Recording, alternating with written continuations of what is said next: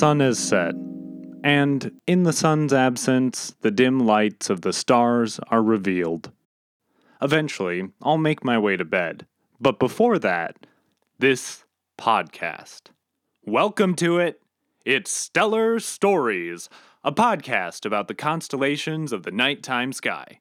And I'm the host, Jack Baston. For this episode, I want to tell a story of a man, a true story, one about an intellectual whose theories were so brilliant that since their conception, they have colored the way people understand mythology. By learning about this man and his mythological theories, it is my hope that a person can gain at least one more perspective, one more way to appreciate a myth. This man I'm alluding to here is the man who needs an introduction. He was born in Switzerland in 1875 to a marital union between religion and occult. That is, his father was a pastor, his mother was a psychic seer. His upbringing was both religious and skeptical. He grew up troubled by psychosomatic and nearly epileptic fits, and he was a victim of what he'd later describe as sexual assault by a man he once worshipped. When his father died, our young hero was 19, and he inherited little besides a need to go into debt and a sister and a mother to care for. But, with the help of his own brilliance and his own tenacity, and the bank account of his fabulously rich wife, he was able to overcome his debts and never have to work for his livelihood. As an adult, he measured over six feet in height, carried himself like a soldier, and wielded a charm that kept him surrounded by female admirers. Since he did live completely free from monetary concerns, this intellectual playboy with a dark side was able to devote his entire adulthood to the study of human thought patterns. Some might call this man the Bruce Wayne of psychoanalysis. But most people just call him Carl Jung. Carl Jung. He's one of those people who have influenced how it is we think about how we think. If you've ever been in a conversation with someone and one of you said something like, You know, I don't feel like I identify as either an extrovert or an introvert. Then that is Carl Jung influencing your life. Jung's system of personality types popularized the terms extrovert and introvert. And this is the same system which would later be expanded into the Myers Briggs type indicator. Jung also coined the term complex which appears in Freud's notorious Oedipal complex. You can see Jung's influence too in Alcoholics Anonymous's spiritual tenets. These spiritual tenets were taken from some of Jung's psychiatric practices. Additionally, and this is the reason why this podcast is interested in him, Jung's mythological research was so profound that, just in its wake, it spawned a whole separate field of literary criticism and inspired the works of numerous mythologists, including one Joseph Campbell, upon whose work George Lucas formed the foundation for Star Wars. And these are just ways popular culture might be aware of the founder of analytical psychology, which is a school of therapy that is still taught today you can still find Jungian therapists out there if you're interested, though it is certainly not the most popular form of psychotherapy. Jung, even in his lifetime, made little effort to make his work popular. Though I like Jung, he's a genius and he's got some great lines, like when he was asked to publish a summary of his ideas, an act which might have helped his work appeal to the popular crowd, Jung replied, I see no sense in publishing a condensation of papers in which I went to so much trouble to discuss the subject in detail. I should have to omit all my evidence and rely on a type of categorical statement which would not make my results any easier to understand. The characteristic ruminant activity of ungulate animals, which consists in the regurgitation of what has already been chewed over, is anything but stimulating to my appetite. See, he's fun. Only by knowing a subject within its context can we come to understand a subject. That's what Jung was getting at. While his collected works do span 20 volumes, Jung wished to discourage people from judging his work unless they knew it in its context. Although all 20 volumes will not be covered here, Jung's perspective lies far enough off the beaten path that only by contextualizing our way through the tall grass all the way over to his trail might we possibly be able to reach him and come to see things as he did. So, get out your contextual machete, look out for snakes, and let's start with getting more context about Jung. Oh, I should mention before we start the contextual hike off the beaten path that for this episode, I have one overarching narrative. That narrative is the narrative of man versus the dragon. And I could find no way to tell it without also telling the story of Jungian archetypes. To make this narrative easier to follow, I'm breaking it up into smaller chapters. With chapter titles, there will be some expectation of where I'm going, and you'll be able to mark off where it is I've been. There will be six chapters. My first chapter starts now. Chapter 1 Carl Jung and Sigmund Freud.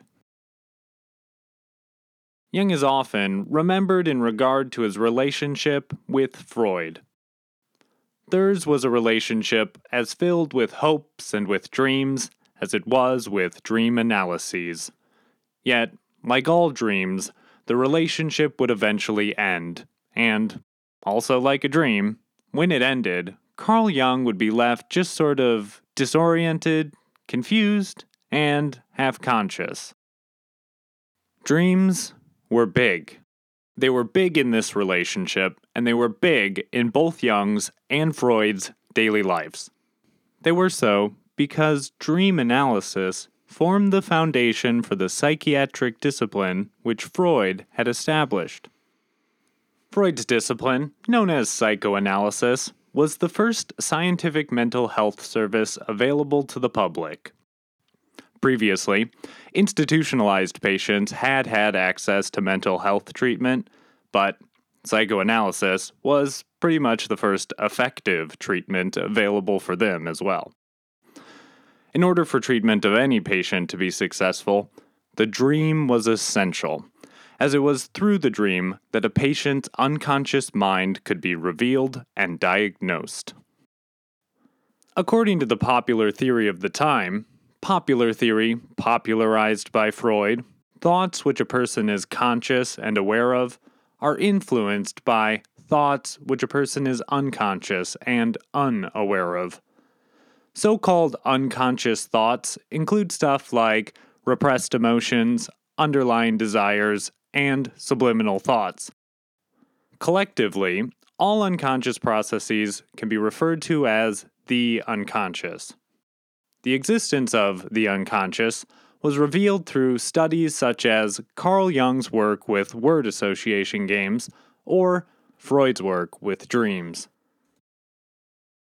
Dreams were also pretty important to Jung. Jung's autobiography is titled Memories, Dreams, Reflections, it's titled this because the autobiography, rather than focusing on events which Jung took part in, or on people whom Jung interacted with, focuses instead on the events and images of Jung's mind. I'd love to quote the whole book, but I won't. Here's one quote where Jung ponders the exterior events of his life. Perhaps these outer experiences were never so very essential, anyhow. or were so only in that they coincided with phases of my inner development. Jung did have relationships which he valued, but the segments of his exterior life were always viewed through the syntax of his interior life, his relationships always punctuated by his dreams. Already, when Jung entered the field of psychiatry, Freud, who was 19 years older, had established himself as a prominent, if unrespected, figure in the field. Freud was the self proclaimed king of psychoanalysis, though he was in disrepute with older, established psychiatrists because, instead of basing his theories upon historical precedents, Freud had chosen to base his theories upon evidence. When Carl Jung also began gathering data and also actually performing psychological tests, he came to find himself in the awkward position of supporting the unpopular Freud and Freud's theories. Despite some initial hesitance about this, and despite warnings from colleagues, Jung, in 1906, began to correspond with Freud, and the two immediately hit it off. For the first year of their friendship, they only exchanged letters, but when Jung did travel from Switzerland to Austria in order to visit Freud, the two spent their first day talking together for 13 hours straight. Afterwards, they met up with Freud's friend Alfred Adler and all got down to the real business of analyzing each other's dreams. Freud analyzed Jung's dream, and this would be one of many times when they'd analyze one another's dreams. The precise contents of Jung's dream are, unfortunately, not remembered to history, but through the dream's analysis, Freud revealed that Jung saw himself as the heir to Freud's field of psychoanalysis.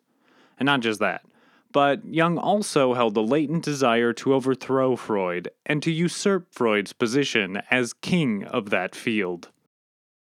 This was a joke, a Freudian joke. Carl Jung harbored a desire to kill a father figure and take the father's place? Ha ha! Ha. The joke, however, wasn't merely for giggles. Not for Freud, at least. For it is in humor, as it is in dreams, where one can find an expression of one's true desires. Indeed, Freud did wish to pass his kingdom of psychoanalysis on to Jung, and, in time, Jung did come to see Freud as a father figure. Jung tried actively to overcome this projection while Freud indulged in his fantasy of being king. In the course of the hundreds of letters the two wrote each other over their eight year long friendship, Freud repeatedly addressed Carl as heir, or as the Joshua to my Moses, or as my crowned prince, my crowned prince and heir, Carl Jung. However, the crown, as it does, bore heavy on the young prince's mind. Jung did not wish to be Freud's heir. Freud would have wanted his kingdom and its laws maintained as he set them down. Carl Jung, though, was an empirical scientist, and Jung just could not allow his science to be constrained to Freud's belief system. Jung wanted the freedom to follow truth down whatever path it might take him. Still, for the present, Jung did wish to learn from Freud, and Jung had no wish to draw a king's ire by rejecting a fantasy so clearly important to him. So, while Jung did refuse the crown, it was an internal, unspoken refusal. Unfortunately, as any psychoanalyst would know, problems don't just go away when you don't talk about them. Freud's fantasy persisted. Even if Jung didn't verbally refuse the role of heir, Freud could, at least unconsciously, pick up on the refusal. And at the times when Jung failed to act in accordance with Freud's projected desire, then Freud's unconscious found a way of making the fantasy manifest anyways.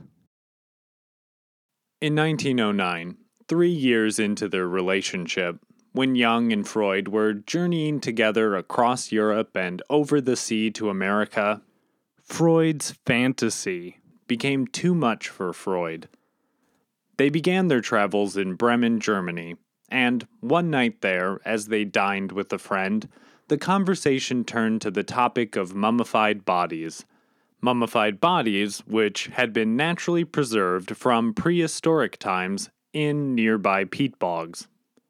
Jung was only vaguely familiar with the whole topic, so in the course of the conversation, he confused these mummified bodies with other preserved bodies kept in the catacombs beneath the city of Bremen. Freud, all throughout Jung's confusion, was growing agitated. Why are you concerned with these corpses? He queried several times, and when Jung persisted on the topic, Freud fainted. Slump. When Freud recovered from the fainting spell, he told Jung that all of Jung's talk about corpses had revealed that Jung held a death wish against Freud. Later, Jung would write, I was alarmed by the intensity of his fantasies, so strong that obviously they could cause him to faint. Actually, this wasn't even the only time Freud fainted after Jung made some vague reference to death. But I'm not going to talk about the other time. I'm just trying to point out that they're pretty tight knit friends, though certain topics touching on Freud's fantasy elicited a strong underlying tension. And so, during their overseas journey to America, when, for seven weeks, the two were together daily and habitually analyzing each other's dreams, because of this tension, Jung took caution discussing the contents of one specific dream. This dream that I want to describe isn't really all that dramatic, but it would come to direct the course of Jung's life. And if we're going to tell a story about Jung, it would hardly be an accurate representation without at least one dream sequence. So, Here's a description of his dream. In the dream, Jung found himself on the upper floor of a two story house. Though he wasn't familiar with this house, he knew that it was his house. He was observing the antique furnishings of the upper floor, and, all the while growing quite pleased with himself for owning such a refined house, when an urge to explore and to know his house seized him. Jung descended down the stairs and walked all around the first floor. This floor had dim lighting, brick laid floors, and fine medieval furnishings. After thoroughly exploring the first floor, Jung came to a heavy door. Beyond the door, a stone staircase led to the basement. Jung descended. There was even less lighting down there than on the first floor, but there was enough light for Jung to admire the basement's brick walls which seemed to date from the Roman times. At this point, Young's interest grew intense. Examining the floor's stone slabs, Jung discovered a ring attached to one of the slabs. When he pulled upon the ring and heaved up the slab, there, in the floor, he found another set of stone stairs leading deeper down into darkness. Again, Jung descended. At the bottom, he came to a cave seemingly cut out and into the rock. Dust blanketed the cavern floor. Beneath the dust, Jung could make out pieces of broken pottery, the remains of some ancient primitive culture. Down in the dust, groping, exploring, he came upon two very old and partly disintegrated human skulls. Then Jung awoke. When Freud analyzed this dream, it was upon these two skulls that he fixated. Jung tried to avoid the topic of the skulls, but Freud kept returning to them, repeatedly urging Jung to uncover some latent desire attached to the skulls. He pressed Jung on what he thought of the skulls and whose skulls they might be. It was clear what Freud was driving at. But Jung had already formed his own interpretation of the dream, and Jung was convinced that the owners of the skulls were unimportant. The skulls, after all, were old and disintegrating. Still, Freud persisted on the skulls.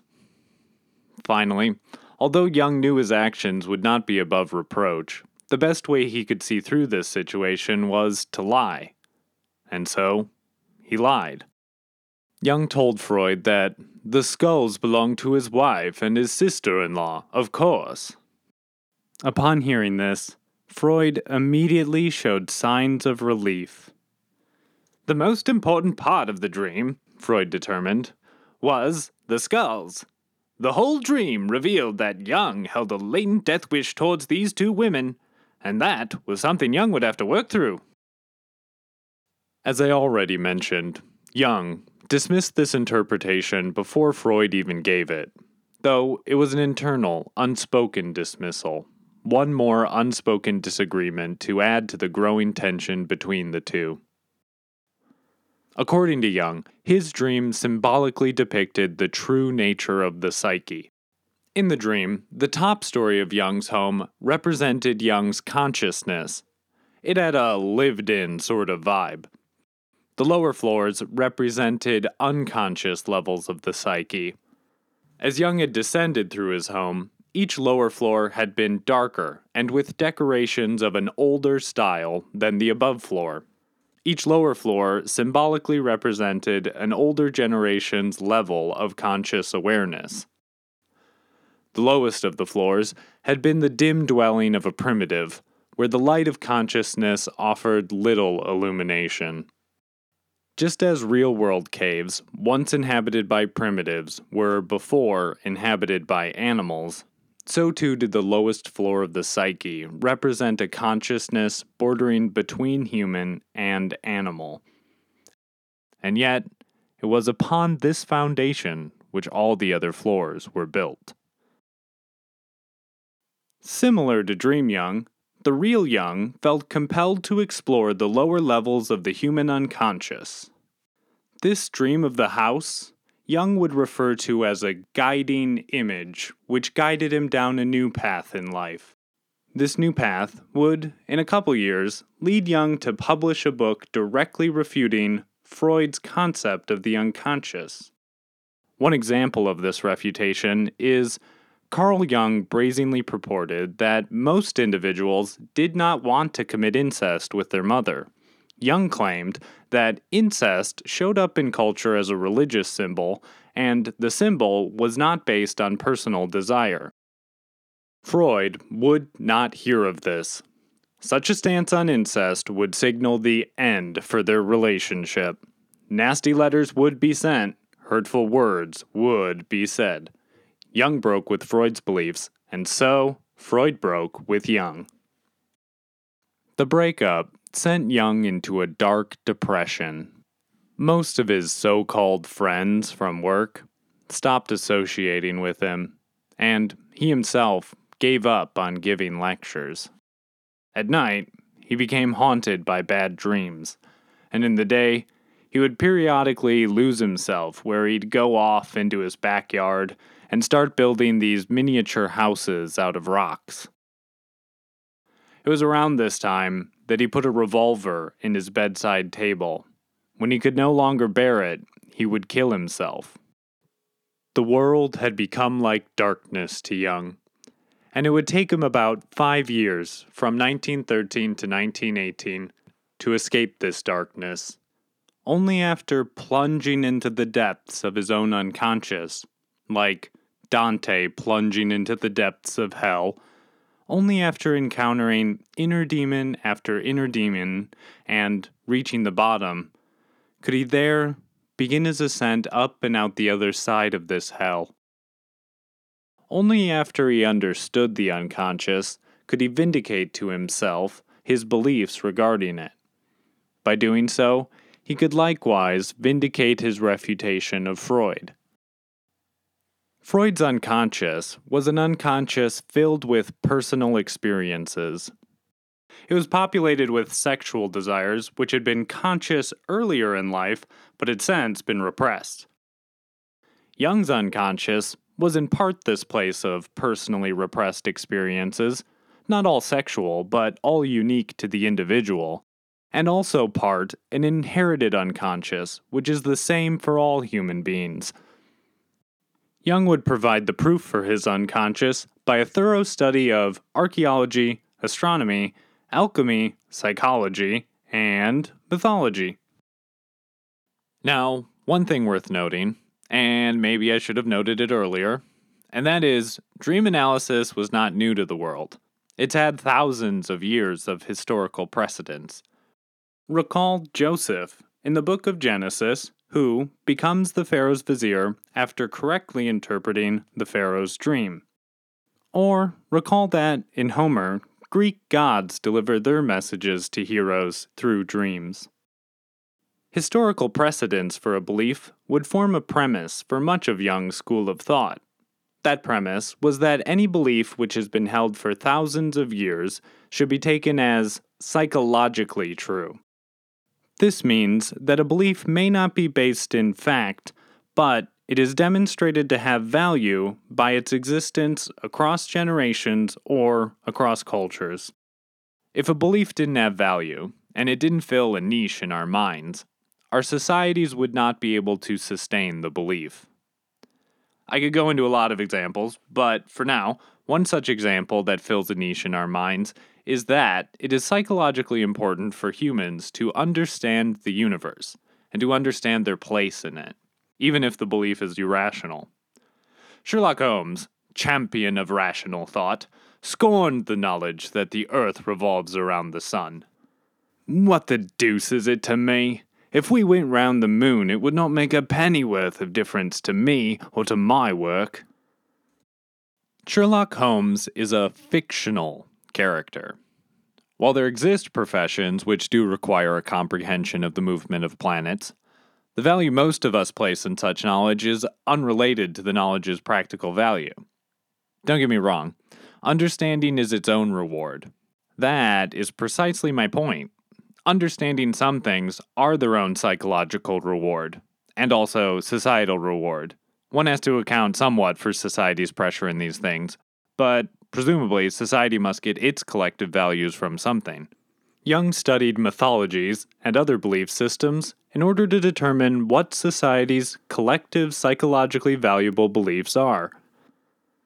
As the concept of psychological truth relates to dreams, one need not believe that gods use dreams to foretell the future, but there's psychological value in believing that the function of dreams is to prepare you mentally for the future. That is, dreams prep your mind so that you're ready to face the day, so that you can better handle what comes next. Chapter 2 Looking Out for Snakes. Okay, what patterns do appear across mythologies? How do our instincts affect the stories we tell? To get into particulars, let us ask how do our instincts affect our mythological representation of snakes? I have read books about humans, and in these books, I read that human beings like to shy away from crediting instincts with any influence over their thoughts let alone their literature. Still, people admit that instincts do influence their actions. We do have instinctual, so called knee jerk reactions, like when we instinctually yawn after seeing someone else yawn, or when, without thinking, we look in the same direction as someone who is staring, or when responding to danger, we either flee or we fight. Carl Jung was of the persuasion that if an informed, intelligent person is willing to accept that we have our actions influenced by instincts, then that same intelligent person should have the same opinion towards accepting that our imagination, perception, and thinking are likewise influenced by inborn elements. Though, if we were to accept that instincts do influence everyone's thoughts, that's not to say that we need believe humans are all the same cookie cutter, genetically predetermined machine. No. All of us, human beings, we are all definitely unique snowflakes. And just as water molecules and snowflakes all form along the same crystalline structures, so too do we form along the same genetic structures and still form unique individuals. Human beings are rarely a matter of nature versus nurture. They are more a merge of nature and nurture. Carl Jung, though, did want statements backed up with context. And I think fear, like a fear of snakes, is a good example to start with in order to demonstrate how instincts might influence thought patterns. Fear is a good example because people know how overwhelmingly fear can affect their thoughts. Fear doesn't influence thoughts so much as it completely controls thoughts. So, if people were to have an instinctual fear, it would naturally follow that such an instinct can have a strong effect on their thought patterns. I've seen a study that a fear of snakes, aka ophidiophobia, is the most common phobia to afflict people. Other common phobias include fear of heights, fear of spiders, and fear of flying. But for most, say, Americans, especially those living in urban areas, Americans who rarely or never see a snake, let alone a dangerous one, their fear of snakes is without grounds in experience. The average American would be better off fearing cars or cigarettes or bacon, as they are each more likely to result in a life threatening situation. But fears of such objects must be taught. Some fears come naturally. There is something within us that has us in our mythologies. Imagine a Medusa with snakes for hair a Medusa which petrifies all who might gaze upon her head. Snakes feature with prominence in mythologies around the world. You might expect them to always appear in negative roles. They don't, necessarily, but they do appear in roles worthy of awe. In Norse mythology, there's the snake Nidhogg, who gnaws upon the roots of the world tree. And there's the Midgard serpent Jormungandr, who slays and is slain by Thor, in Babylonian mythology, the primordial ocean Tiamat and the poisonous monsters she creates, those are all identified as serpents. And even in Christianity, the devil himself is equated with the Leviathan, that enormous sea serpent which lurks beneath the surface. In Australia, it was the Aboriginals' rainbow serpent who created humankind, and in America, it was the Aztecs' plumed serpent Quetzalcoatl who first started the wheel of time spinning.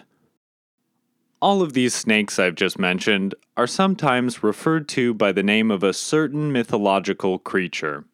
This mythological creature is one which looms large across even the modern collective fantasy. Indeed, the mythological snake is also named the mythological dragon. Dragons, are really just big snakes. The word dragon comes to us from Latin draco, which meant snake. And all the dragons which appear in ancient Roman or Greek mythology are meant to be imagined as just big snakes. Even the traditional role of the dragon, the role of a guardian of treasure, can be viewed as a reappropriation of the real world snake's territorial instinct. When a human approaches a snake, unlike most other animals, the snake will rear up at the human, ready to strike. With regard to modern dragons, Asian dragons, like those of, say, China or Japan, appear similarly snake like, while in the West, just like Europeans themselves, dragons have grown a more rotund appearance.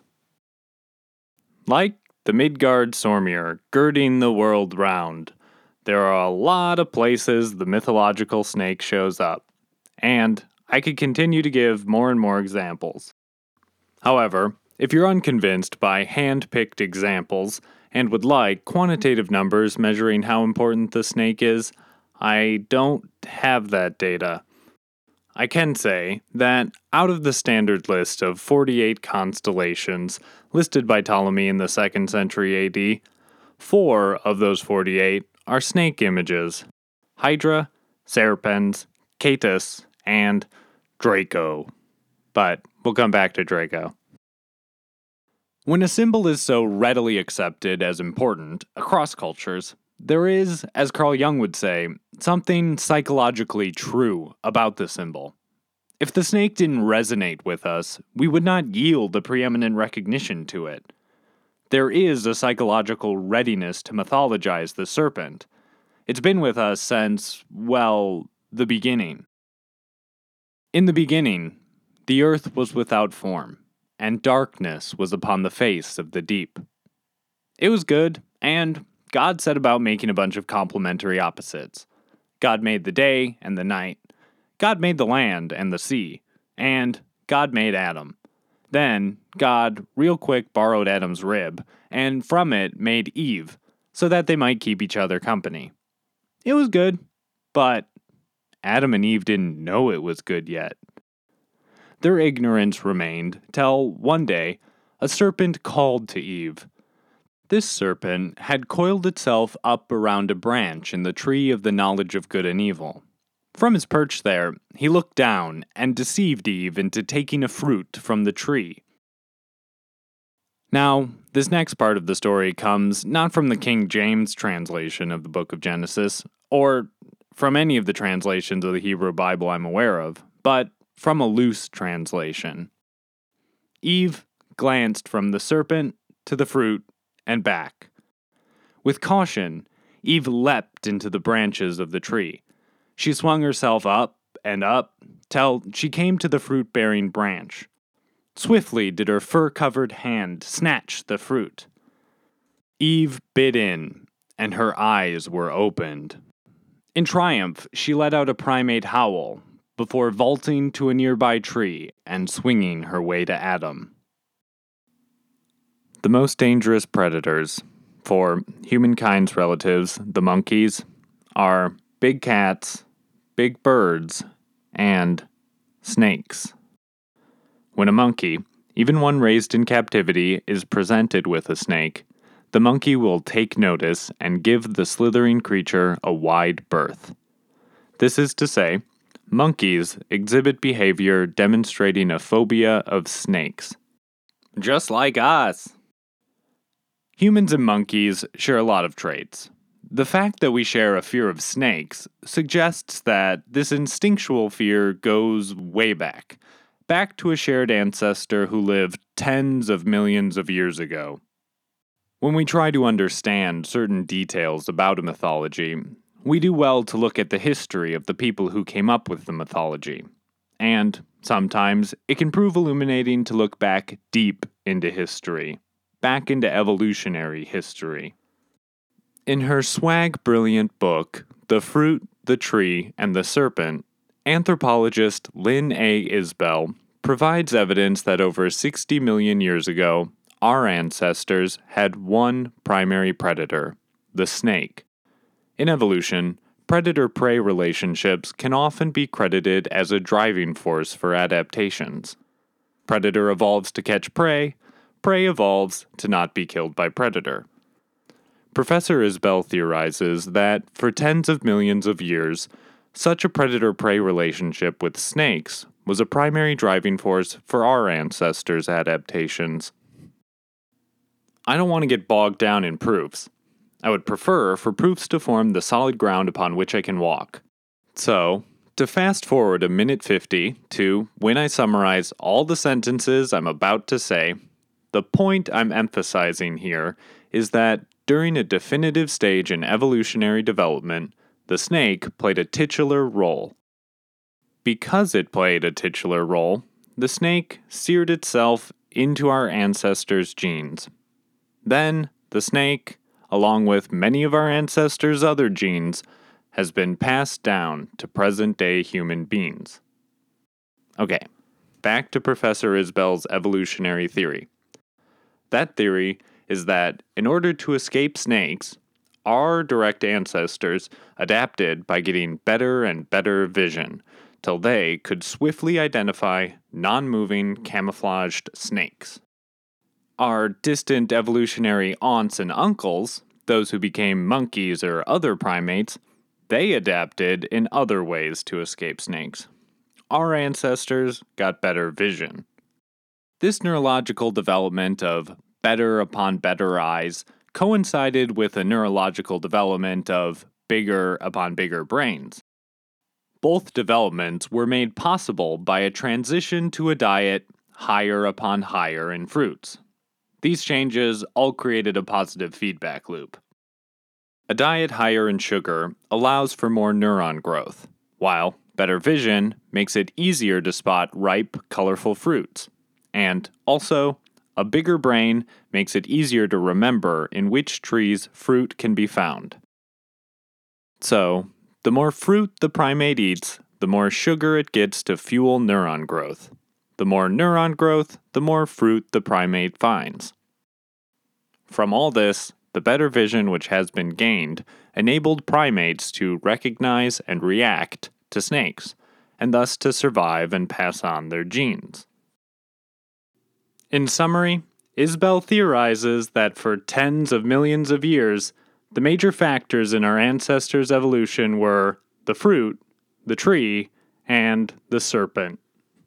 The point I'm emphasizing here is that during a definitive stage in evolutionary development, the snake played a titular role. When a human child's brain is developing, and that child undergoes some traumatic event, the child is scarred for the rest of his or her life by that traumatic event.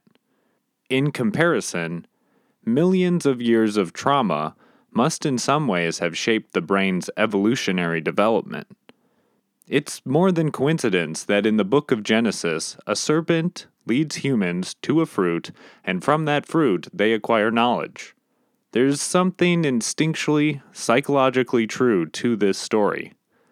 And it's kind of impressive to think about.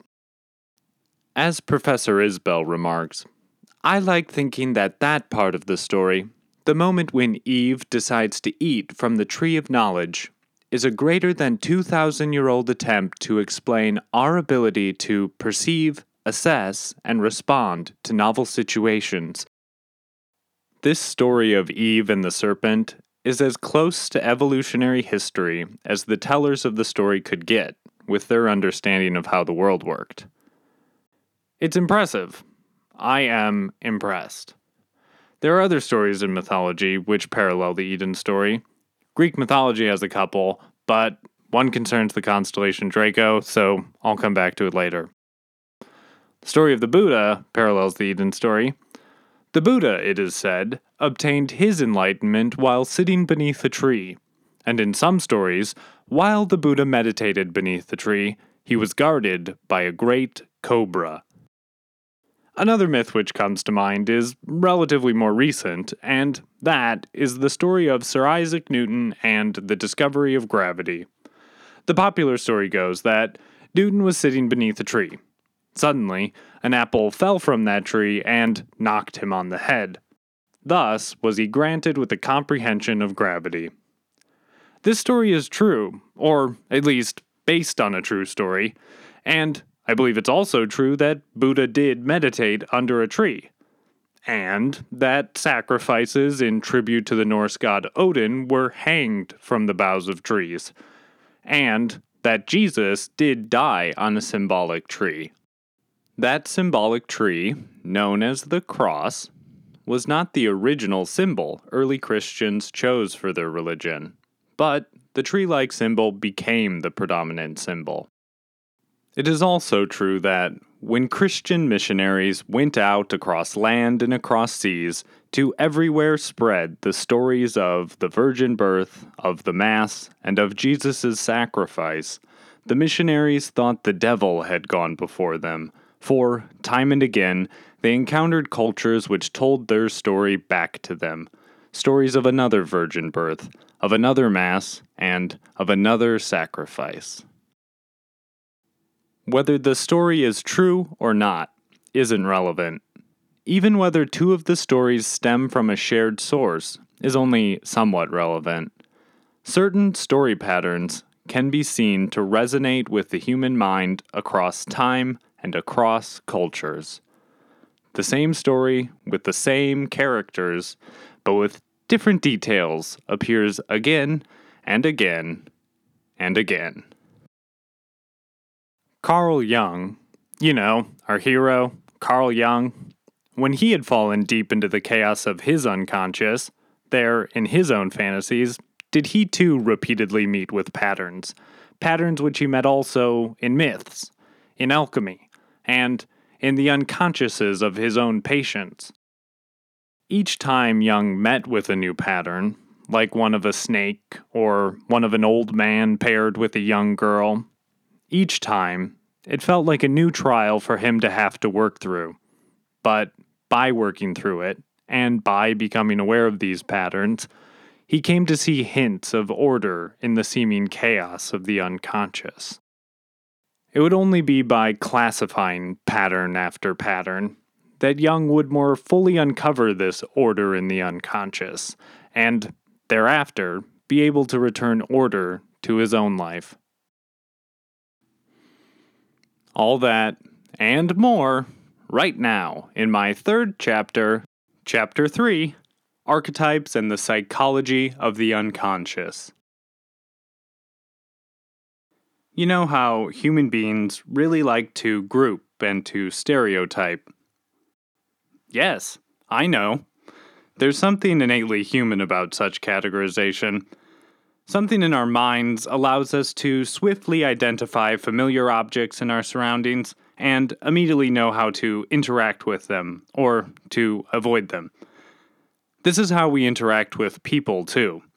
We fit them into a category. If we're actively trying to know or remember such people, then we come to differentiate them from whatever category we initially grouped them in. This ability to generalize and categorize is a basis for human interactions and a basis for retention of information. Carl Jung's theory of archetypes is, more or less, the theory that people are born with pre-packaged categories in which they do this sort of categorization. The prepackaged categories, which we're theoretically born with, are for experiences that a human being can typically be expected to experience. Your typical human being will be raised by a parent, grow up, find people to love and to trust, encounter people to distrust, raise children, grow old, and eventually prepare for death. An archetype is a framework through which we generalize and categorize any such typical experience or typical person we meet with.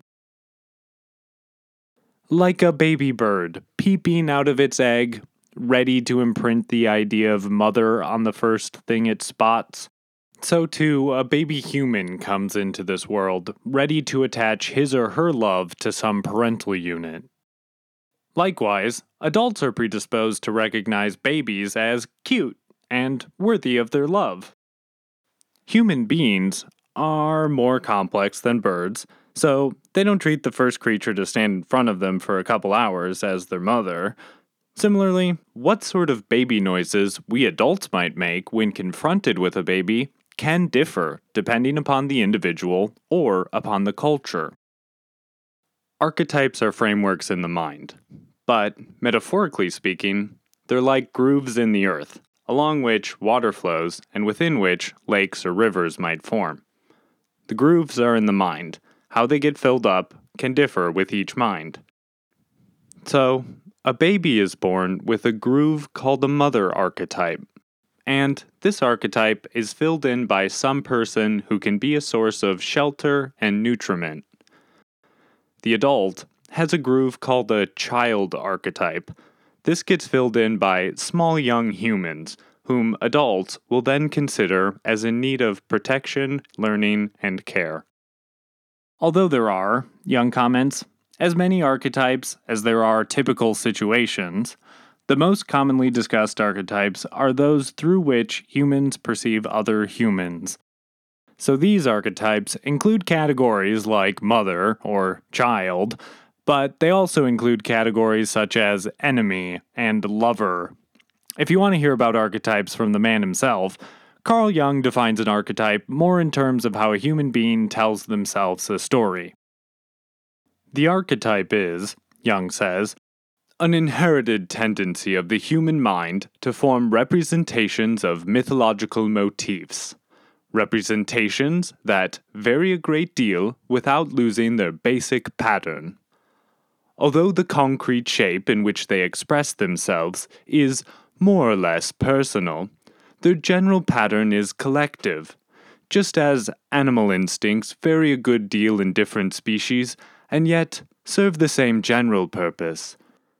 We do not assume that each newborn animal creates its own instincts as an individual acquisition, and we cannot suppose either that human beings invent and produce their specifically human modes of reaction with every new birth.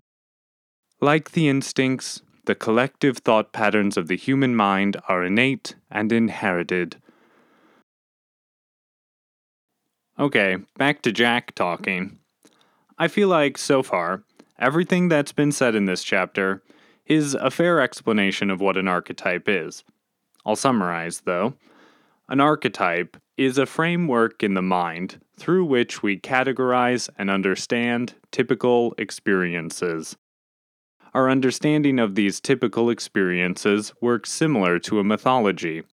We understand events by telling a story, and we understand people by making them certain types of characters, like mother, child, lover, or enemy. Certain types of stories are archetypes, certain types of people are archetypes. However, I didn't want to do a podcast on archetypes unless I could provide context to help people believe in archetypes. This won't be a proof of archetypes, but all the context I provide for the rest of this chapter is the context which helped me approach having a belief in the existence of Jungian archetypes, or in the existence of something similar. On the last episode, like four months ago, I talked about how language gives order to thoughts. There are, however, thoughts humans have which exist outside language. We can think in images, but such images provide us with a symbolic representation that's similar to language. Both images and language help create ordered thoughts. We can also think without order. When we act upon emotions or upon gut instincts, we act quote unquote without thinking. Emotions and gut instincts affect our thought processes though I know that people aren't used to talking about instincts. So, instead of talking directly about instincts, I'm going to talk about our emotions and the effect emotions have on our thoughts. When our thoughts are driven by an emotion, like an emotional fear of snakes, our thoughts are not ordered. They're scared and scattered and irrational. However, and surprise, Here's a fun mindfulness tip for you. You can reduce how much an emotion is affecting you by identifying it. Hypothetically, let's say you're in a situation and you're acting emotionally, and then you go, Oh, I'm acting emotionally. Then, in that instant, you stop acting so emotionally and you start acting with more cognizance. Identification of what your mind is doing returns some order to your thoughts, but it doesn't eliminate an emotion. Your emotional state will still be affecting your thoughts. Though, continuing to think about your emotion, or better yet, starting to talk about your emotion, will allow you to work through your emotion. I'm going to pull an Ouroboros on this one, and here we'll begin circling our way back and eating our own tail.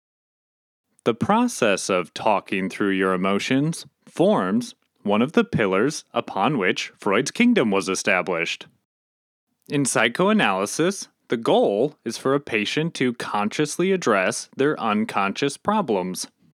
The patient does so through therapeutic talking, as guided by an analyst. This does work, and under Freud's guidance, talking as a cure was the predominant approach of psychiatry for the better part of the 20th century. The more one talks through one's problems, the more one orders one's thoughts, and, consequently, the less control the problem or the unordered emotion has. Currently, prevailing psychiatric practice goes even farther than talking the cure. A patient is now expected to act the cure. Talking, actions, and lifestyle, all behaviors contribute to one's mental state. So, the current idea is that if one transitions from having negative behaviors into having positive behaviors, that can help transform one's mental state from negative to positive. Psychiatry is the healing practice focused on mental health. But the upkeep of a positive mental health is something that's been necessary throughout all human existence. Long before the age of psychiatry, did mythology and storytelling help to order one's thoughts. Long before Freud, did people use language to fit the world into a structure they found psychologically true. Furthermore, and I don't mean to bite off more than I can chew, but before there was behavior change focused therapy, there have long since been ritual, pilgrimage, prayer, and other healing practices with a focus on behavior. Today's methods and traditional methods are done from very different perspectives. Comparing the two is like comparing an apple and an orange. Though, both an apple and an orange provide you with nutrients to help keep you healthy, and throughout history and across cultures, there's typically been a system which provides us with nutritional health, just as there's been one which provides us with positive mental health. Babylonian astrologers ordered the unknowns in their universe through the binding power of words. Freudian patients lay on couches and explain their dreams. Across cultures, humans bind their unspeakable fears by speaking them. When we're feeling overwhelmed by some emotion, talking through it does help. I know this is true. And yet, and yet, for the greater part of history, human beings haven't looked out and described the exterior world as emotions. When our ancestors created their mythology, emotions were only attributes of anthropomorphized gods, or beasts, or plants, or stones goddesses of erotic love, gods of war, gods of madness. The foundation of the human mind is a preoccupation with recognizing and expecting other human beings. Emotions may motivate people, but the classic human can spend day in and day out obsessing over what some other human thinks of them, or what they think of some other human. Our innate tendencies lead us to see and project human figures and human perspectives onto the universe. And these human figures and human perspectives are archetypes. Like emotions, archetypes aren't things you can get rid of, but unlike emotions, archetypes are the subject of this podcast, and also not well known. So, before you can identify how an archetype is affecting your thoughts, you have to first familiarize yourself with their basic frameworks. According to Jung, familiarizing yourself with these archetypes could very well be your purpose in life. Jung purported that if life were to have an innate purpose, that purpose would be the expansion of conscious awareness. Since archetypes unconsciously influence your thoughts, their influence initially hinders your goal. Though, by becoming aware of archetypes, you can become conscious of their influence. By becoming aware of archetypes, you can fulfill your innate purpose of expanding what you're consciously aware of. Jung also referred to this whole process as the process of becoming an individual.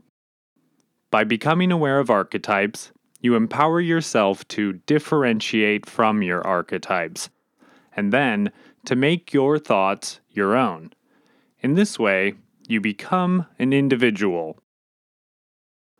So, whoa. If you weren't already pumped out of your mind about archetypes, then hopefully that was clickbait enough for you to listen to my upcoming list of archetypes. I do want to go through a couple of the more prominent archetypes just to get a feel for them.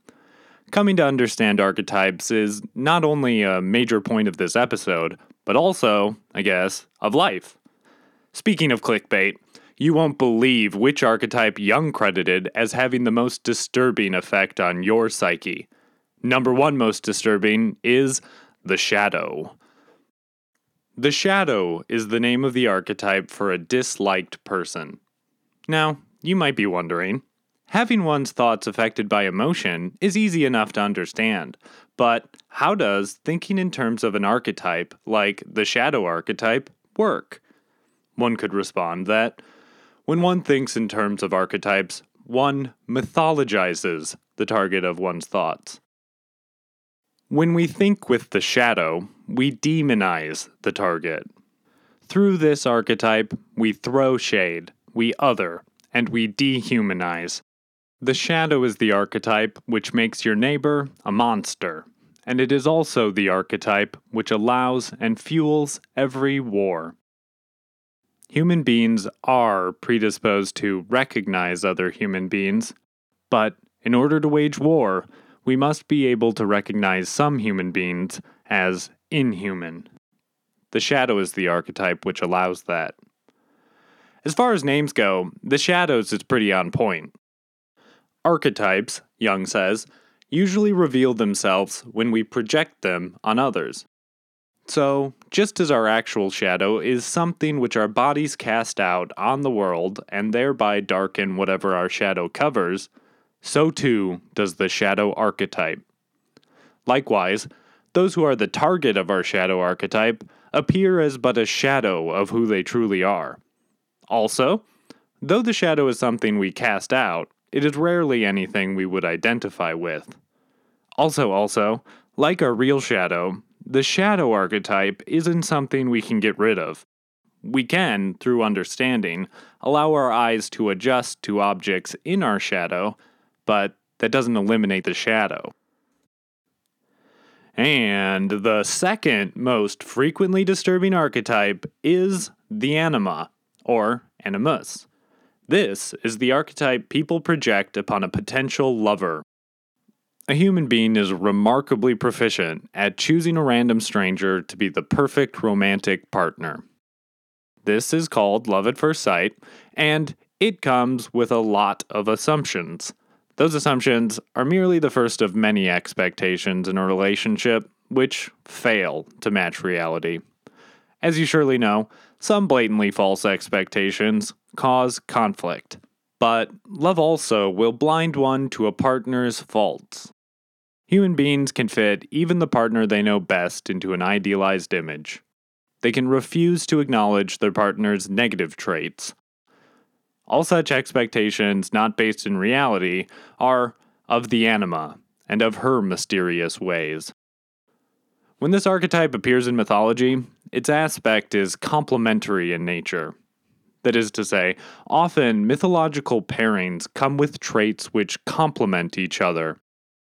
In mythology, as in psychology, we default to seeing in terms of presumed opposites. We see black and white, good and evil, heaven and earth, fire and ice, yin and yang, etc. This isn't just for romantic pairings, though, yes, people have an innate predilection for shipping presumed opposites together. To give some mythological examples, there is the Babylonian primordial coupling of fresh water and salt water, Apsu and Tiamat. They're both water, but different types. One falls from the sky above, the other comes up from the earth below. Also, the Japanese sibling gods, Amaterasu and Tsukiyomi, respectively, goddess of the sun and god of the moon, were both born of their father's eyes. The female sun born from his left eye, the male moon born from his right. Lastly, the Greek goddess Aphrodite is the renowned pinnacle of beauty. Her husband Hephaestus is super ugly. They're perfect for each other, like a match made in heaven. This Jungian archetype also, divides along a presumed complementary gender binary. Anima is a feminine Latin noun, which means soul. Animus is the same word with a Latin masculine ending. So, the anima is meant to represent the perception of the complementary female inside a man's brain, while the animus is the perception of the complementary male inside a woman's brain. Men get an anima, women get an animus. Furthermore, in Jungian psychology, people of the male gender default to having a tendency for rational intelligence, while those of the female gender default to having a tendency for emotional intelligence. The archetype persists these projections. The anima in a man projects emotional intelligence onto a woman. The animus in a woman projects rational intelligence onto a man. There's much more to this archetype than gender, as it is also the archetype of one's soul.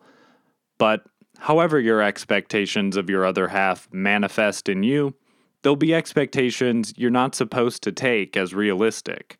If you are on your way to becoming a consciously aware individual, then this archetype will not help you make judgments based in reality.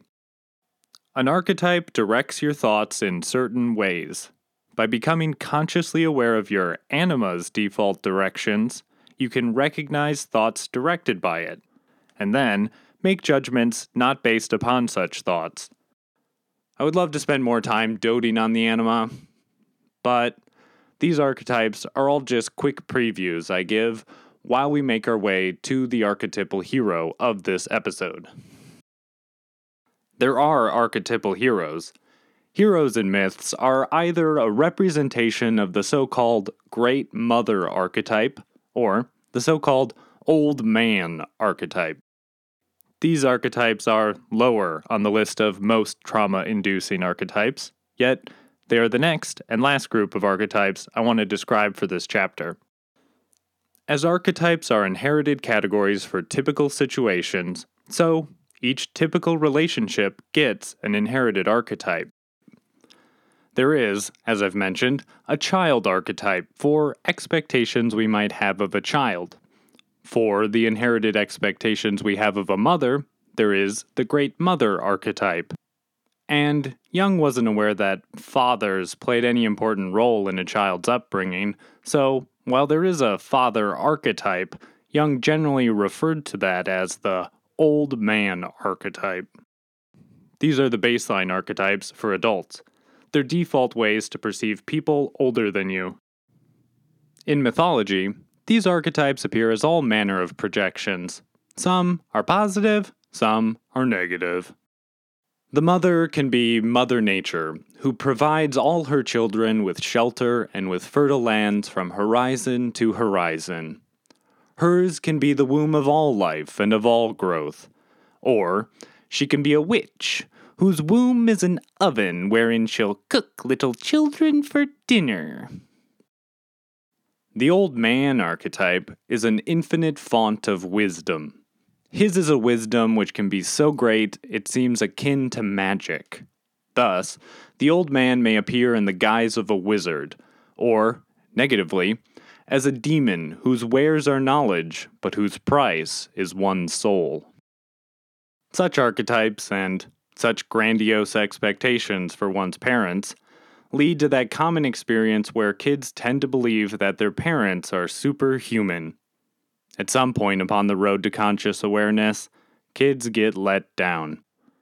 Their dad is not a wizard. Their mother cannot protect them from everything. And eventually, the kid will have to grow up and leave behind their old man and their great mother. The only wisdom and the only comfort the kid will have will be what the kid carries on the inside. Chapter 4 The Hero Myth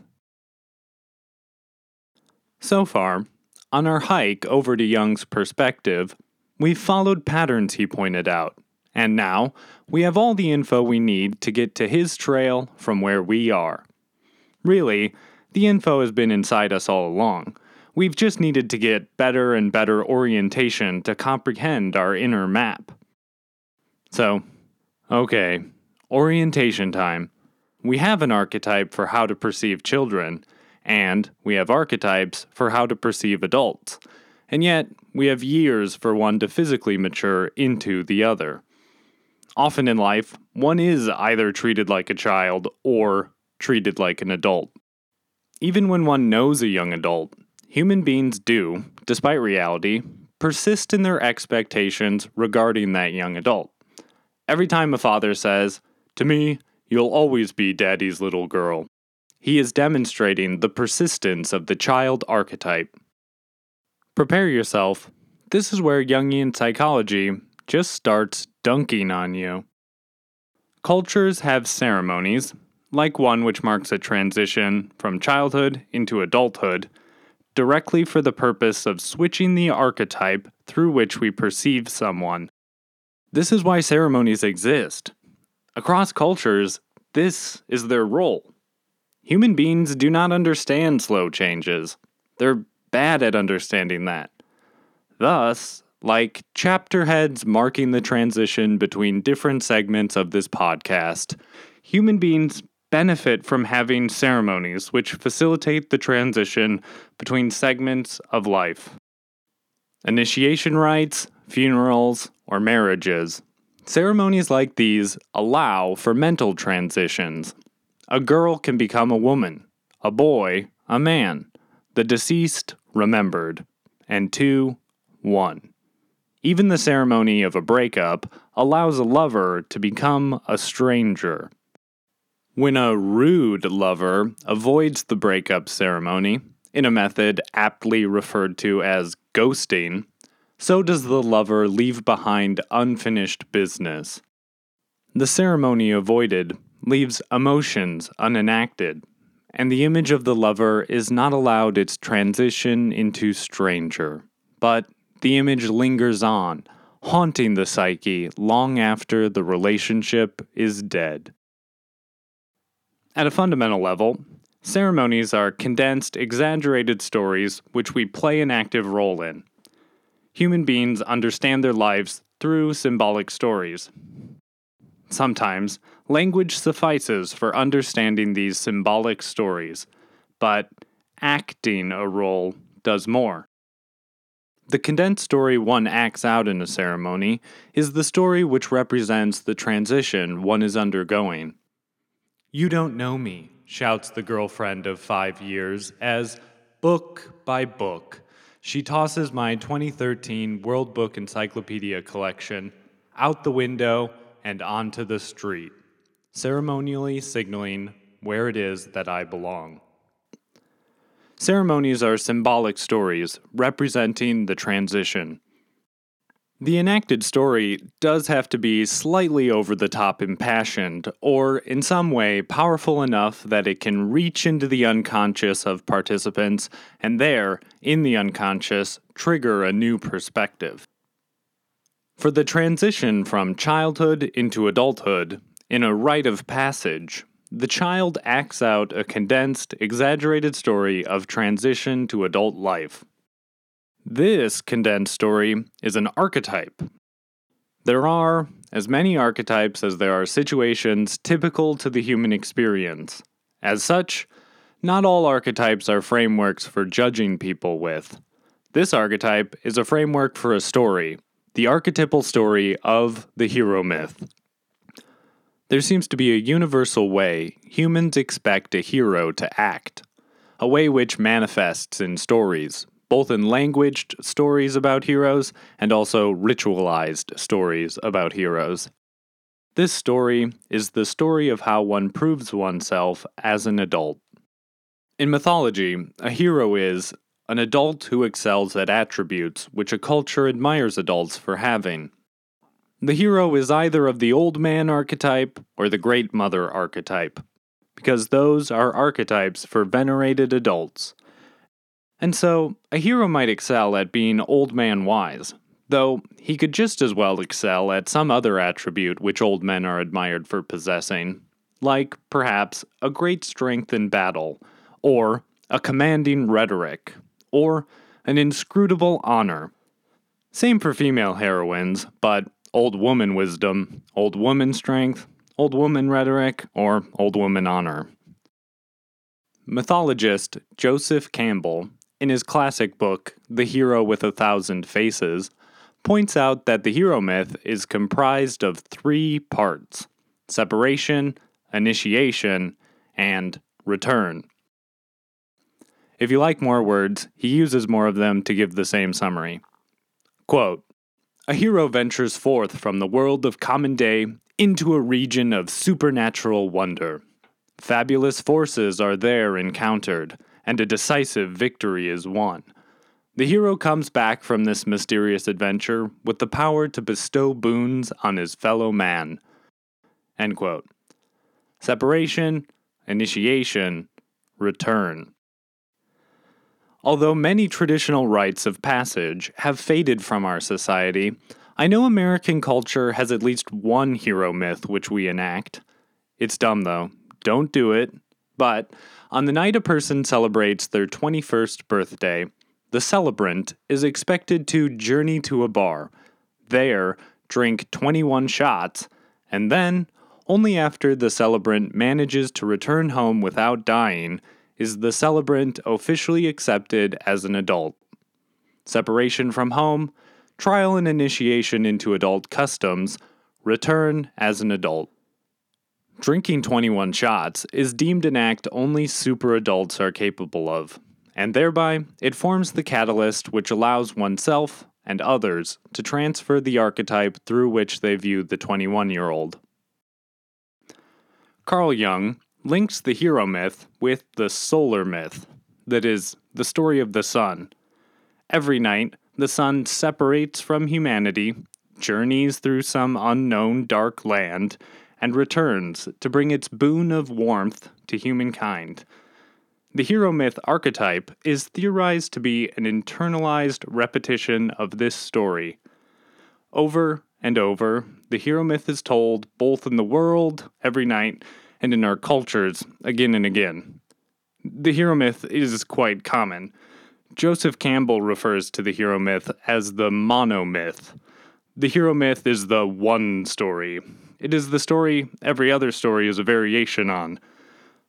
The monomyth is the endless stream of Marvel movies which stretch forward and backward across our history. Whenever human beings tell a story, it is the monomyth that they are telling. It is the hero myth. There's no story if it doesn't have a hero.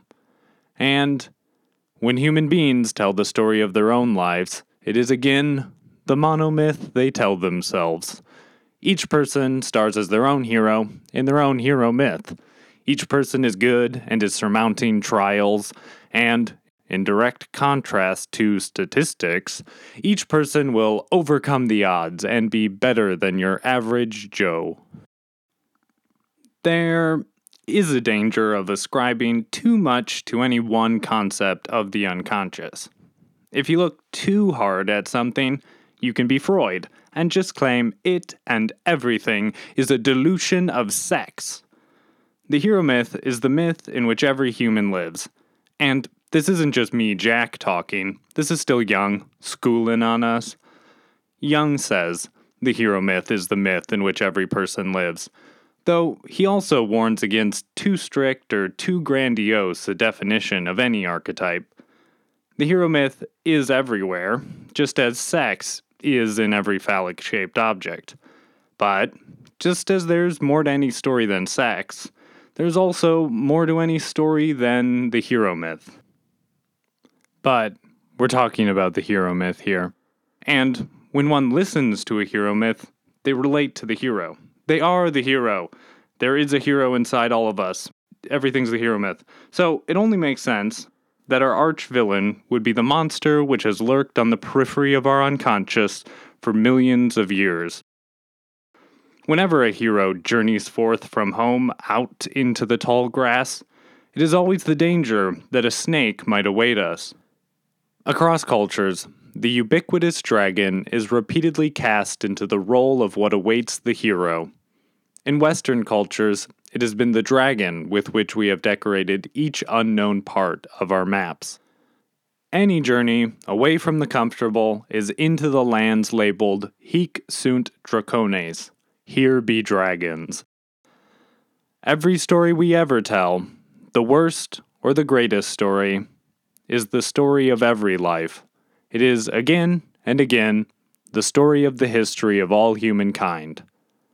Though the serpent is a villain of choice for this story, the hero need not always fight one. Sometimes our hero Beowulf needn't face a dragon. Sometimes our hero can face some big, hairy Grendel. But we're talking about the dragon this episode. This episode's constellation is the dragon Draco. In Greek mythology, it is said that Draco is the monstrous dragon Ladon, whom Heracles is set against in the 11th of his 12 labors. Currently, we are talking about the hero myth archetype. So, it seems only appropriate that now is the perfect time to tell a hero myth. And, as the serpent Ladon appears five sixths of the way through the Heracles story, and we ourselves are just about to hit the fifth of my six chapters, it seems like a perfect time to look up at the stars. We still have the self archetype to talk about, but a full understanding of the self will wait. For now, I would like to direct your imagination skyward in Chapter 5 Heracles versus Ladon, the ultimate showdown. By now, hopefully, you feel like a hero journeying forth from the safety of the beaten path. But this hike has been all talk so far, and actions are more psychologically impactful than talk. So, before we can return from our hike with the boon of knowledge, it behooves us to act out the role of the hero and find the dragon. If you're in the Northern Hemisphere, seek a winding path of stars between Ursa Major and its child, Ursa Minor. That there's the sleepless watcher Ladon. 100 heads he has, and never do all 100 dip below the horizon. His body curves in a great backwards S, the lower half of which forms a semicircle round the Little Dipper Ursa Minor. The tail of this semicircular body almost reaches a line that you could make between the right side of the Big Dipper's square and Polaris. The bottom semicircle starts in between the dippers and curves around. The upper curve of Draco's body is squatter and its stars brighter. This upper half of the backwards S curves back and ends in a diamond of four stars, where as many heads might writhe. Two of the four stars which comprise his ferocious heads are fairly bright, so maybe start with those and from them trace the backwards S. Hopefully, you can find this enormous sky serpent with less difficulty than Heracles had. Heracles? You've probably heard of Heracles. Son of the divine Zeus and the mortal Alcmene, Heracles was one who towered over normal men. He was part god and part man, but there was a primal animal ferocity to him as well. He eschewed the clothing of civilization and instead depended upon the pelt of the Nemean lion draped over his bare chest to keep himself warm. He was the last of Zeus's sons and the strongest of all men, a lion dressed in lion's clothing, and so great a hero was he that, from one shore of the Mediterranean to the other, mighty Heracles needed no introduction. The people knew him primarily for the twelve labors he performed in service to the selfish king Eurystheus. How this came to be, well, that's a story for another time. Suffice it to say, Heracles was serving penance. He'd committed a crime, and now he'd done about eight years of time before he was given his 11th labor. For this labor, our hero was given a task more dangerous and more impossible than any previous labor. Heracles was to retrieve golden apples from the Garden of the Hesperides. Now, you might wonder apple picking? what's so impossible about apple picking? I will tell you. These were not your ordinary, somewhat mushy, $1.49 a pound golden apples. Legend held that whosoever chomped of these apples never would feel the chomp of death. And legend went on to say that the goddess Hera herself had set hundred headed Ladon to guard the apples. With a hundred heads to work with, a mortal Ladon could rest some heads while others kept vigil. Thus, legend concluded, no man nor god could sneak past his many gazes. The foremost problem facing Heracles was that everything about the apples was legendary. The garden's existence itself was legendary. No map plotted the location of the Hesperides. The garden was, you could say, where there be dragons. So, to find the way, Heracles left Eurystheus' kingdom to seek out old man Nereus, whose knowledge was as vast as the seas themselves. Finding Nereus, though, came with its own difficulties. After all, a shape shifting sea god can be a hard man to track down. Only with the help of some friendly water nymphs did Heracles manage it. He traced the old man to a river grotto in northern Illyria, and there got a hold of the guy. Yet, it is not in the nature of water to be held onto. No sooner did our hero confront Nereus than the old man made to slip away. Slippery as an eel was old Nereus, especially when shapeshifted into an eel. Still, Heracles' hairy arms grabbed, and like Velcro they held him. And though Nereus might shift from eel to weasel to grizzly bear, he could not weasel out of such arms with any shape he brought to bear. Eventually, Heracles wrestled what he wanted to know out of Nereus. The sea god, in the form of a map, informed Heracles of an island from where the Hesperides could be reached. Far across the waves, at Oceanus's western extent, there was the island upon which Atlas held aloft the celestial heavens. If Heracles were to go there, and were to climb atop Atlas, then he could make his way up to the heavens wherein the golden apples shone. Before Heracles made off, however, Nereus, who generally knew how things shape out, cautioned Heracles about the immortal serpent Ladon. One hundred heads, Heracles! Not man nor god can sneak past that many heads!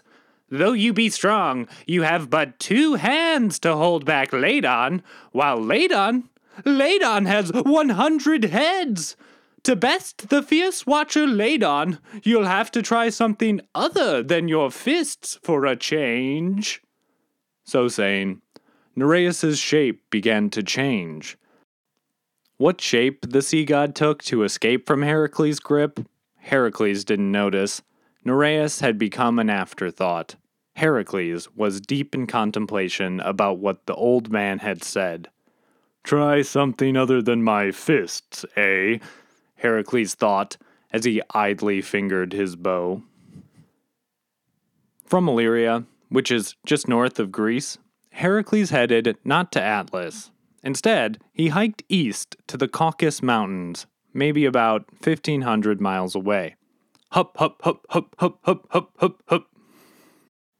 Heracles needed a thief, but having been warned, he sought not man nor god, but Titan. Throughout all the stories of Greek mythology, no greater thief there was than Prometheus.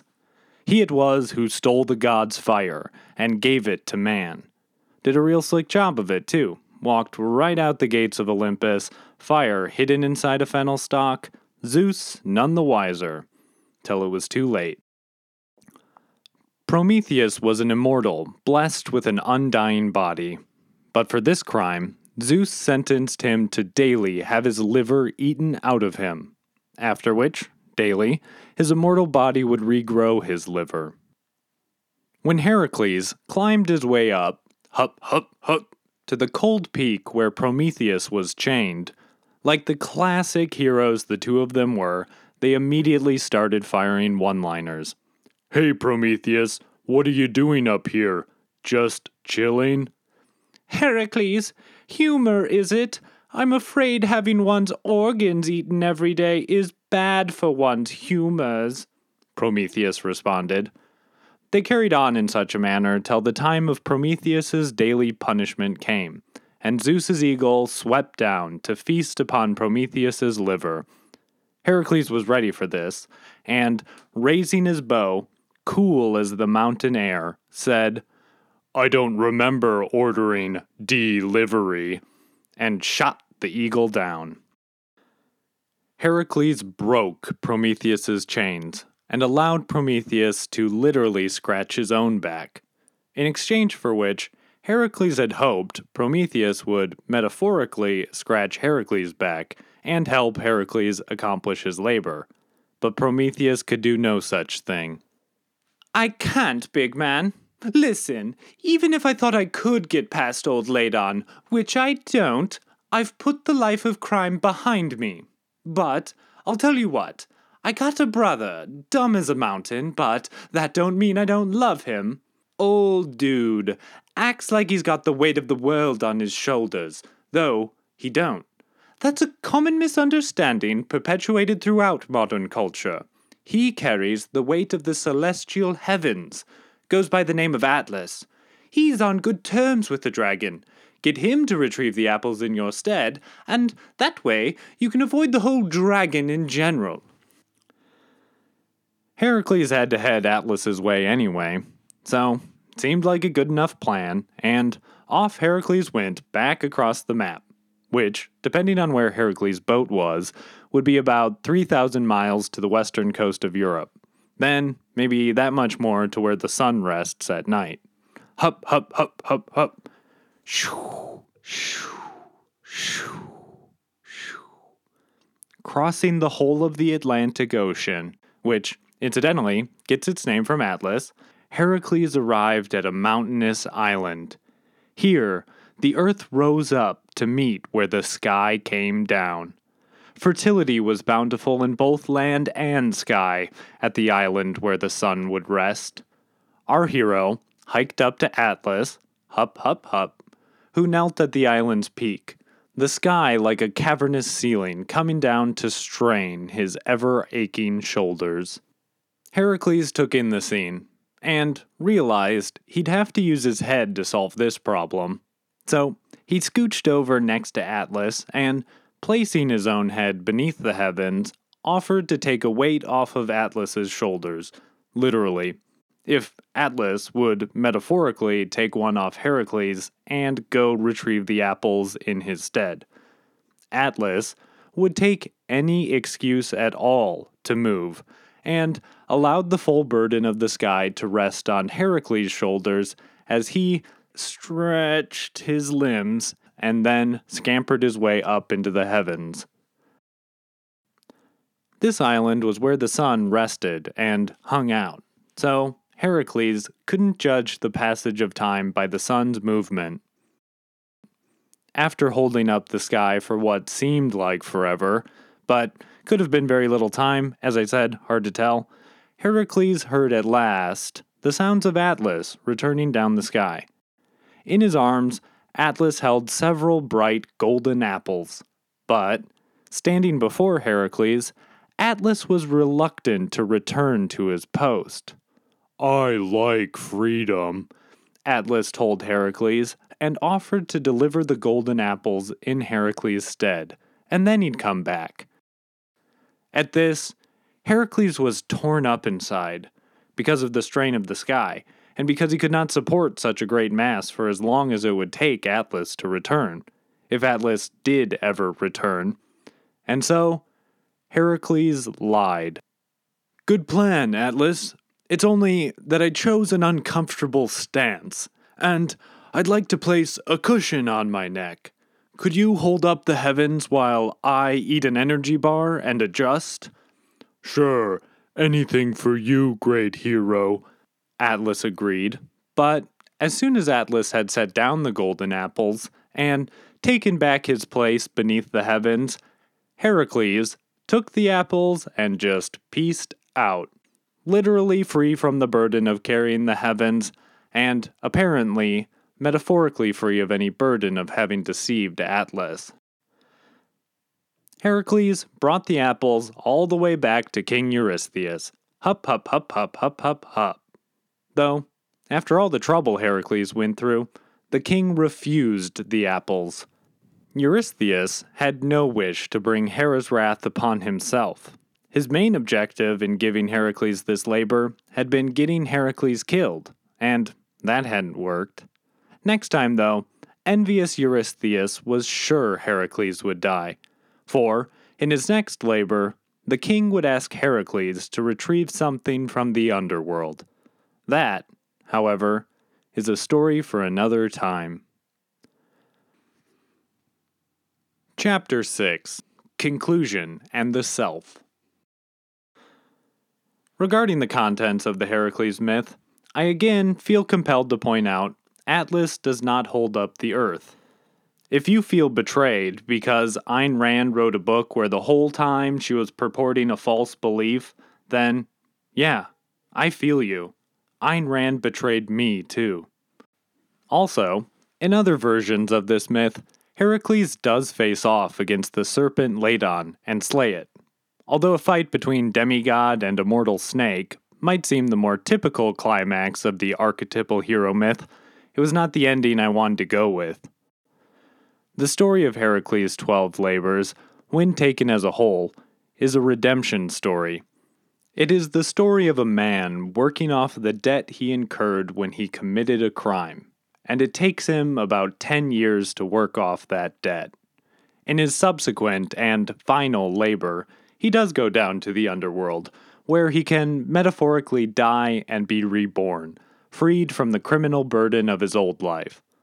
So, Although Heracles does solve a lot of his problems with his fists, I wanted to imagine that he'd learn and develop as a human being. Maybe become a little more self aware after so many labors. In Jungian terms, humans, when not very consciously aware, are controlled by their archetypes. Jungian self development comes as a process of becoming more aware of one's archetypes, and, in so doing, becoming in balance with their influence. By lessening their influence, one can develop into an individual. So I'll let younger Heracles be more controlled by his battle strong, heroic archetype, and I'll take older Heracles as becoming aware of his typical hero actions and changing, if only slightly. He is, after all, still a hero. When people are not busy being angry at some shadow projection or feeling lost in love over some anima projection, they spend their time living within their own hero myth. This is a healthy myth to live in. If a person spends too much time around those who don't consider them a hero, and instead act as if the person's contributions are worthless, or if the person themselves acts as if their own contributions are worthless, that is psychologically unhealthy. For a long time, Jung considered himself in the role of a hero, a hero who plunged into the mysteries of the unconscious, and there faced the demons inside of his own mind. Jung believed that he faced these demons for the sake of being a better psychiatrist he would not ask his patients to face demons which he himself was not willing to face. Eventually, Jung felt compelled to abandon this self identification with the hero. He did so after, as was typical for Jung, a dream. It was a dream which, when Jung awoke, at first he couldn't understand. He made to fall back asleep, and then, teetering in and out of consciousness, Jung heard a voice and the voice spoke to Jung, saying, If you do not understand this dream, you must shoot yourself. I mentioned dreams are very important to Jung, yes, and I also foreshadowed that Jung had a gun, like all Swiss people do. He kept his loaded revolver in the drawer of his night table beside his bed. So, one night, Jung's life wavered on the edge of consciousness. On one side, awareness and life. On the other, incomprehension and death. In this particular dream, Jung had dreamt of the legendary German hero Siegfried, who, it should be noted, is a hero known for slaying a dragon. Jung described the dream as, quote, I was with an unknown brown skinned man, a savage, in a lonely rocky mountain landscape. It was before dawn, the eastern sky was already bright, and the stars fading. Then I heard Siegfried's horn sounding over the mountains, and I knew that we had to kill him. We were armed with rifles and lay in wait for him on a narrow path over the rocks. Then Siegfried appeared high up on the crest of the mountains in the first ray of the rising sun. On a chariot made of the bones of the dead, he drove at furious speed down the precipitous slope. When he turned a corner, we shot at him, and he plunged down, struck dead. Filled with disgust and remorse for having destroyed something so great and beautiful, I turned to flee, impelled by the fear that the murder might be discovered. But a tremendous downfall of rain began, and I knew that it would wipe out all traces of the dead. I had escaped the danger of discovery. Life could go on, but an unbearable feeling of guilt remained. Jung didn't end up shooting himself because he came to understand that one shouldn't put their life on the line over the unconscious. Siegfried in the dream was the archetypal hero with whom Jung identified. The archetypal hero is one who tries to impose his or her will upon whatever he or she faces. Jung was in the midst of facing his unconscious, upon which he wished to impose his own will. The dream was how the unconscious told Jung that that wasn't going to happen. The dream signified that Jung had to abandon the hero's will.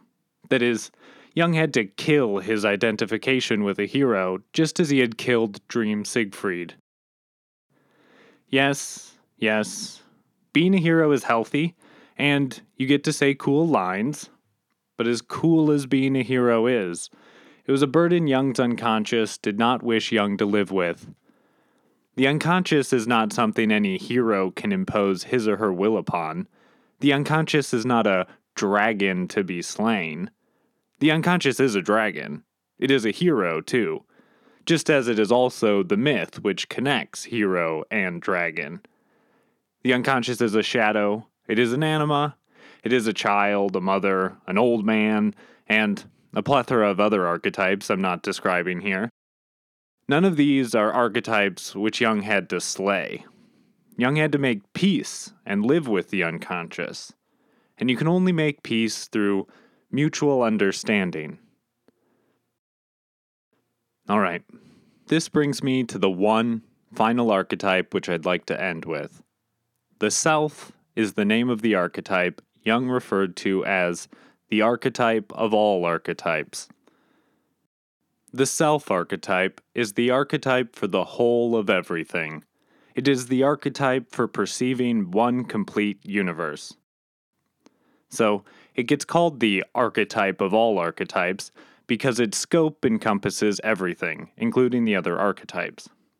It is still, you know, just another structure in our minds, but the influence of that structure is very inclusive. This self is the archetype which led Jung to say that the purpose of life is to extend your consciousness, for the self pushes people to do just that. When you don't relate to the self archetype, the self archetype still relates to you, and it's there in your mind, making you feel out of balance for not relating to it. When you do relate to the self archetype, then you identify with everything, and so you're in balance with everything in your mind. If you are on the path of extending conscious awareness, and you're seeking balance with one of the archetypes, it is the self which gives you the perspective to facilitate this. The self is the archetype for the vast universe. So, it's the archetype which gives you the most distance from which you can objectively analyze another archetype. And then objectively from that distance, find a way to balance the other archetype's influence. In order to analyze an archetype, you do have to align your mind with some archetype, because archetypes are all your mind has. The self is the best archetype to align with for this analysis. For Jung, aligning and identifying with the self required this whole process. Only after learning, understanding, and then distancing from the other archetypes could one find oneself separated from those archetypes and in the archetype of completeness and awareness. Then, once found there, one could be able to learn about the self. When Jung found the self, and then became able to learn about it and identify with it, it allowed his mental state to return to a level of calmness. Jung explained the process of identifying with the self, saying, so, when you relate to your own transcendental center, you initiate a process of conscious development which leads to oneness and wholeness. You no longer see yourself as an isolated point on the periphery, but as the one in the center. Only subjective consciousness is isolate. When it relates to its center, it is integrated into wholeness. It took Jung several years to reach such peace with his mind. After reaching such inner peace, Jung once more felt able to return to giving lectures and to return to the activities of his daily life. Okay, conclusion time. Jung made peace with his unconscious. He made peace with the dragon in his mind. Humanity has progressed a long way, and we've erased the dragon from the map. But the dragon still exists in one's mind, and there is no way to erase it. One can only identify and tame it. Like in that DreamWorks movie. Well, I'm Jack Baston. This has been an episode of Stellar Stories. Thank you for listening.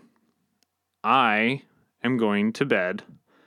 I really wanted to make a shorter episode, but I also am the type of person who couldn't cut two dream sequences from this episode, so I really only have myself to blame. Anyway, any failure to elucidate Jungian ideas, or any failure on my part to understand Jungian ideas, I blame entirely on Jung. If you like me, or my podcast, prove it by rating and reviewing it.